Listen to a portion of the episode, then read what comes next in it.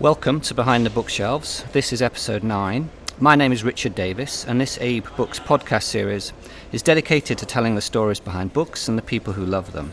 Today we've gone on the road. We're in London at the 2018 ABA Rare Book Fair in Battersea. You can hear the murmur of gentle book selling in the background. Our guest is Marissa DeVere of Otter Bookbinding. Welcome, Marissa.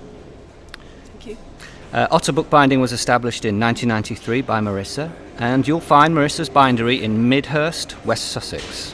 Today, Marissa is going to help us learn about what it is like to be a bookbinder. So, I'll start, Marissa, by asking if you can describe what your bindery, which is a lovely word, looks like. I imagine it is a cross between a very messy library and a carpenter's workshop. Would that be fair? Not exactly, but it's got elements of that.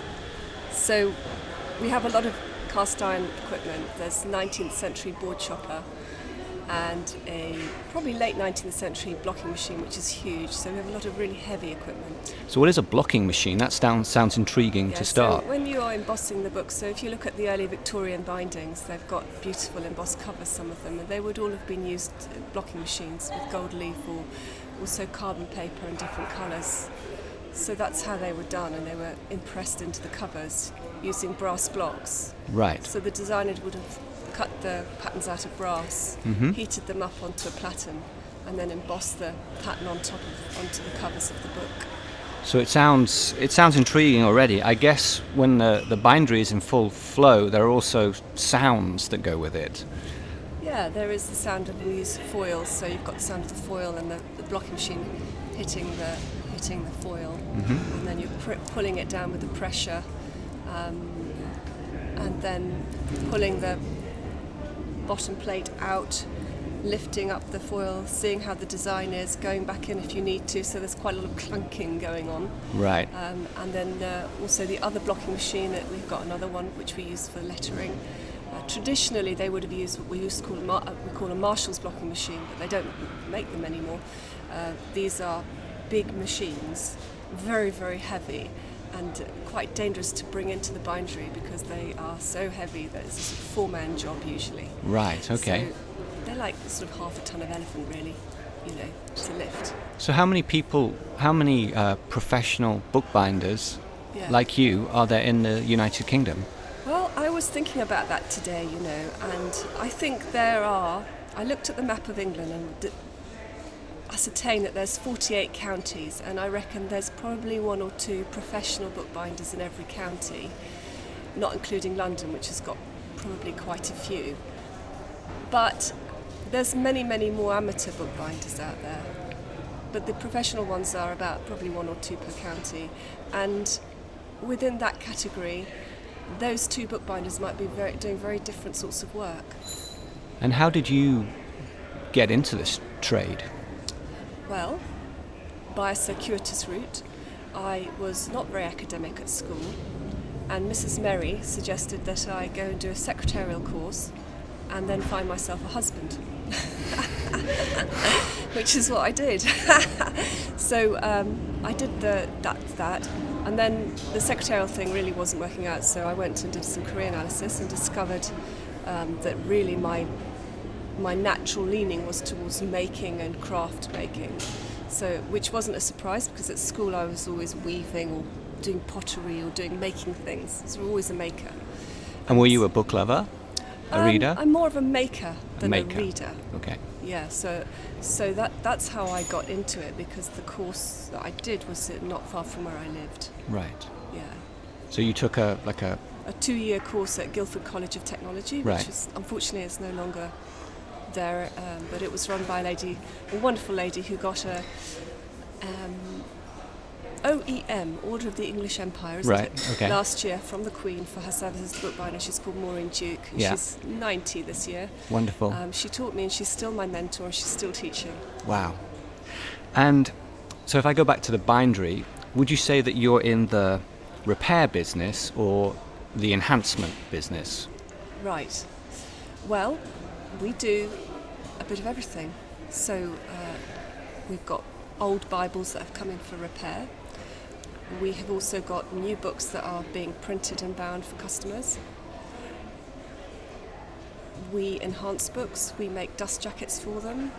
Basically, you come to me with your book project and you say, I want this, and we say, How high would you like us to jump? And we'll, we'll do what we can for the customers.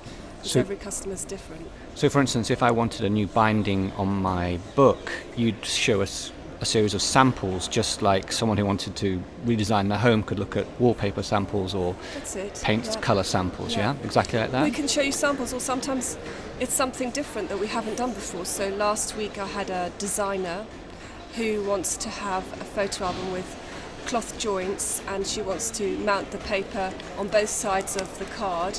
And there's a bit of an engineering thing there because you want the pages to open flat, so it's going to have a joint, a bit like a Victorian photo album. A little bit like that. hmm Um, but I didn't have that exact specific sample, but I was able to do a drawing for her. Right, okay. And in terms of repairs, what is the, the damage that you are normally repairing? Is it just wear and tear from a book being very old or water damage or. Well, that, that really varies. Every book is an individual and they all come in like patients.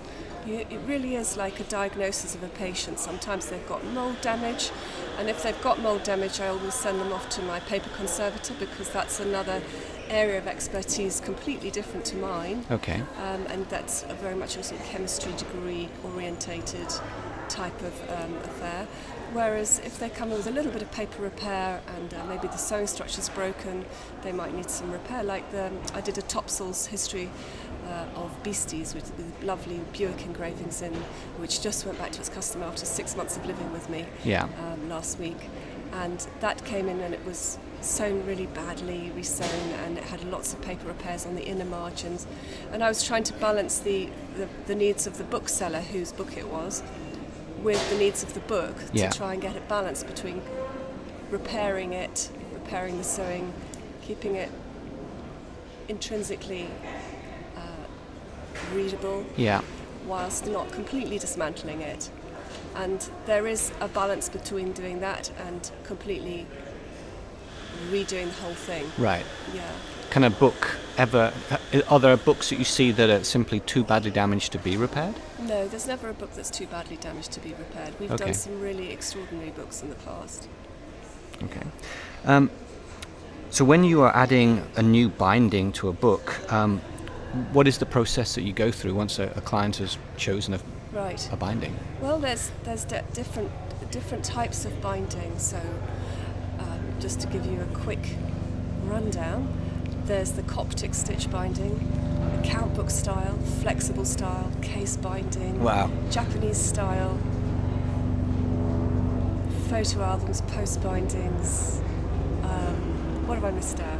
I'm sure I've missed something out. It there. sounds like just like in the rare book selling world, there is a language all of its own to bookbinding. Yeah, yeah, yeah. So, so when you see the the books in the sale here, for sale here, quite mostly a lot of them have got raised bands, Yeah. which is those raised things on the spines of the book. So they're raised bands, and they would have been sewn with linen thread on raised bands. And then as the years went by, over into the sort of the 19th century, they started raise, sewing with sunken cords. Yeah. And bookbinders found ways to cheat a little bit. So raised bands used to be, you know, quite laboriously um, to, to, to sew. So then they found tapes, and then they put fake raised bands on the books, Okay. and so on. So there's a whole historical um, path of the book. Okay. You can see it at this show as it progresses through the years. And what's the greatest skill that a bookbinder needs? Is it is it a steady hand? I think manual dexterity is key, is being able to know the book and also understand the structure of the book, as well as having the hand skills to, to deal with the problems Okay. it might present.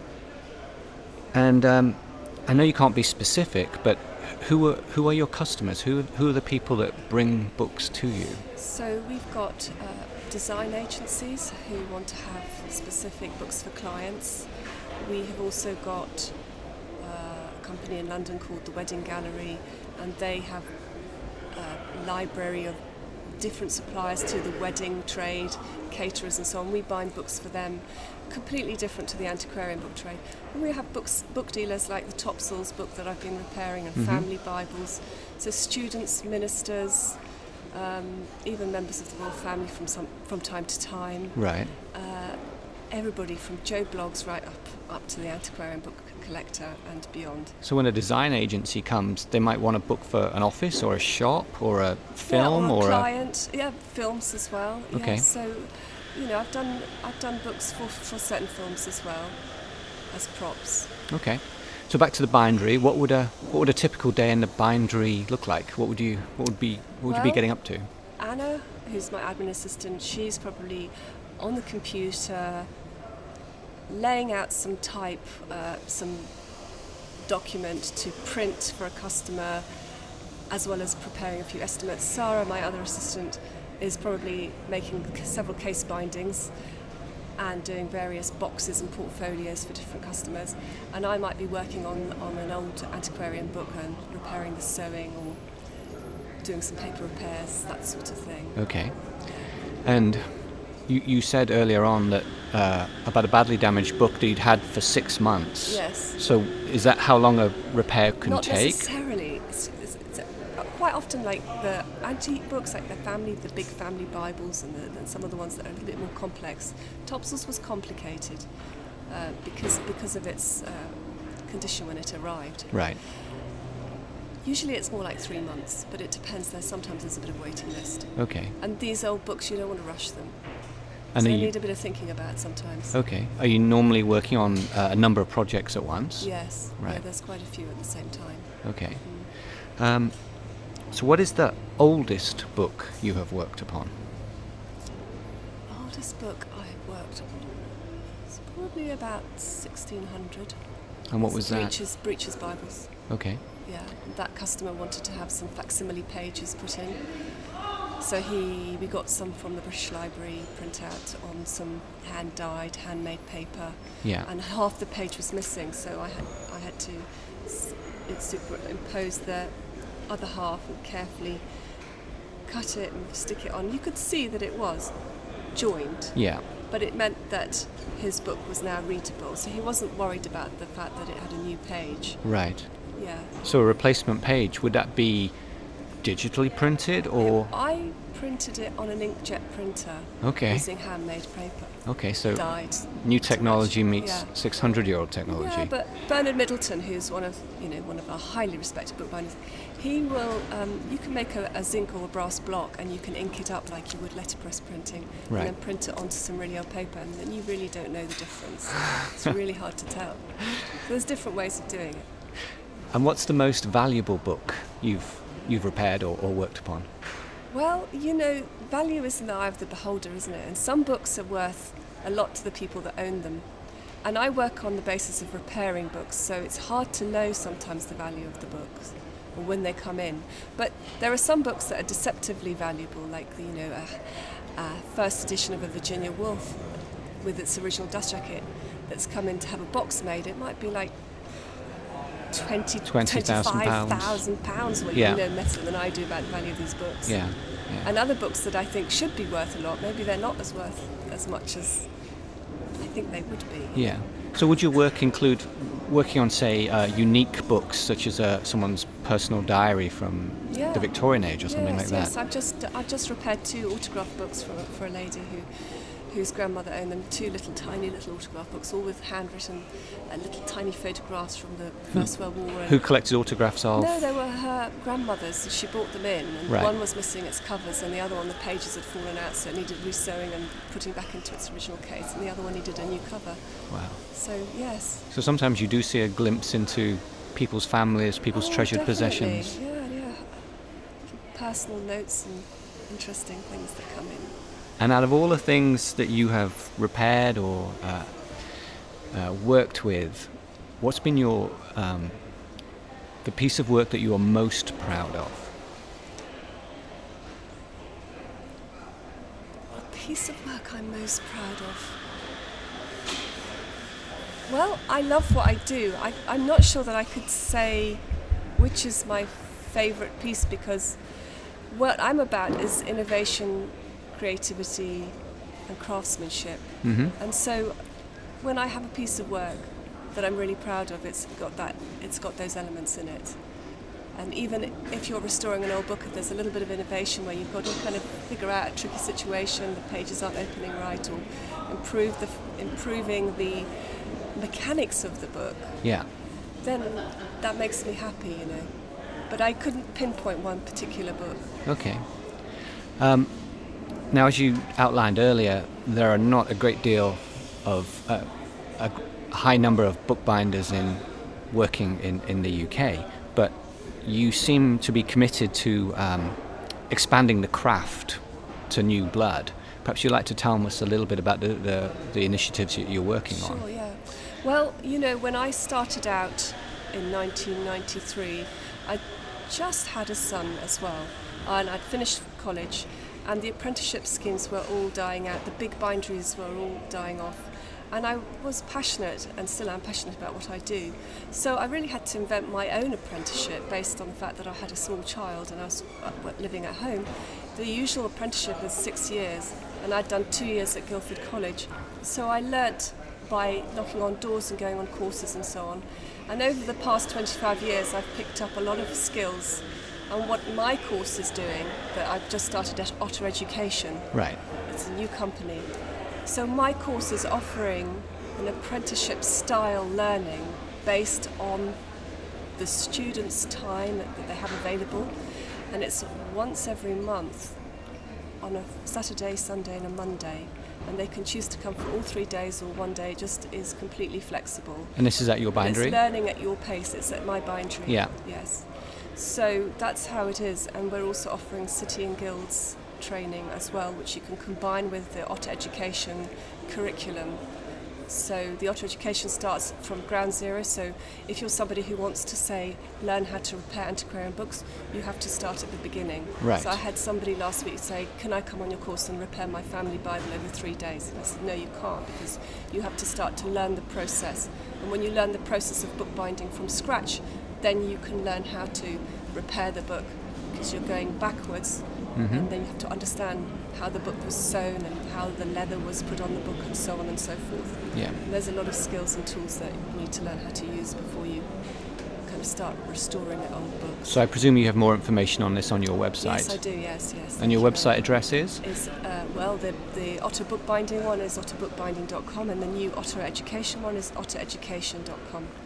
And if someone said to you, I, I want to be a bookbinder, uh, apart from your own courses, where would you say they should start? Start by reading books about bookbinding. Start by having a go yourself to see whether it is something that you would like to do. Perhaps join a course. There's plenty of courses in London. The um, LCP, London College of Printing, Camberwell College. There's quite a few colleges that uh, do offer bookbinding. Mm-hmm. Maybe go on a one-day one to see whether it's something that floats your boat. I did an evening course for a year before I committed to the two-year course, and I think most people will find that you get sucked into it. It's quite addictive, and you never lose the learning because there's always a new subject matter to investigate and learn about. Okay. Okay, Marissa, thank you. Um, so that's all we have time for for this episode. Uh, thanks to Marissa DeVere of Otter Bookbinding for joining us, and uh, thank you for listening. Uh, my name is Richard Davis from Abe Books.